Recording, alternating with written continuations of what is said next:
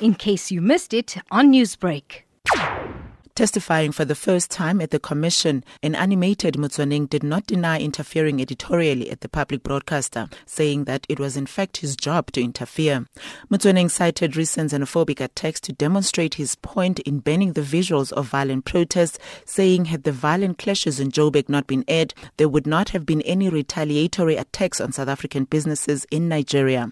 He added that the SABC aids argument on independence is flawed. It was my job to interfere because their argument is they are independent. The question that we need to ask Chairperson, independent to who? Because independency, it is an organization. It's not me as an individual.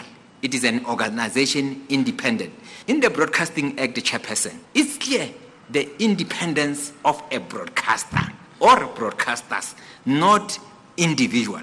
Motsoeneng told the commission that he did not apply for the COO position. Responding to evidence leader advocate Thandi Norman, he said he was unhappy as he had been acting in the position for two years and wrote to the board.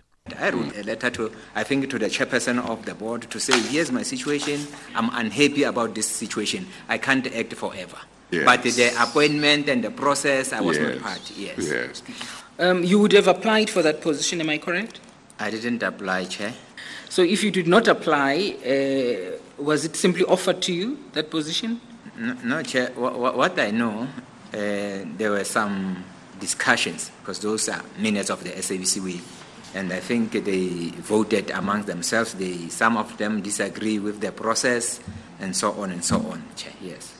Motsoeneng also told the commission that he had visited the Gupta family home in Saxonwold countless times. He also admitted that it took former SABC CEO Lulama Mokhobo to meet the Guptas, but denied that she did not know where he was taking her. I went to her a day before that morning that she's referring that I just came and said, let's go to the uh, uh, Guptas. No, we, we discussed, Chairperson. Yes, in the morning I went into her office.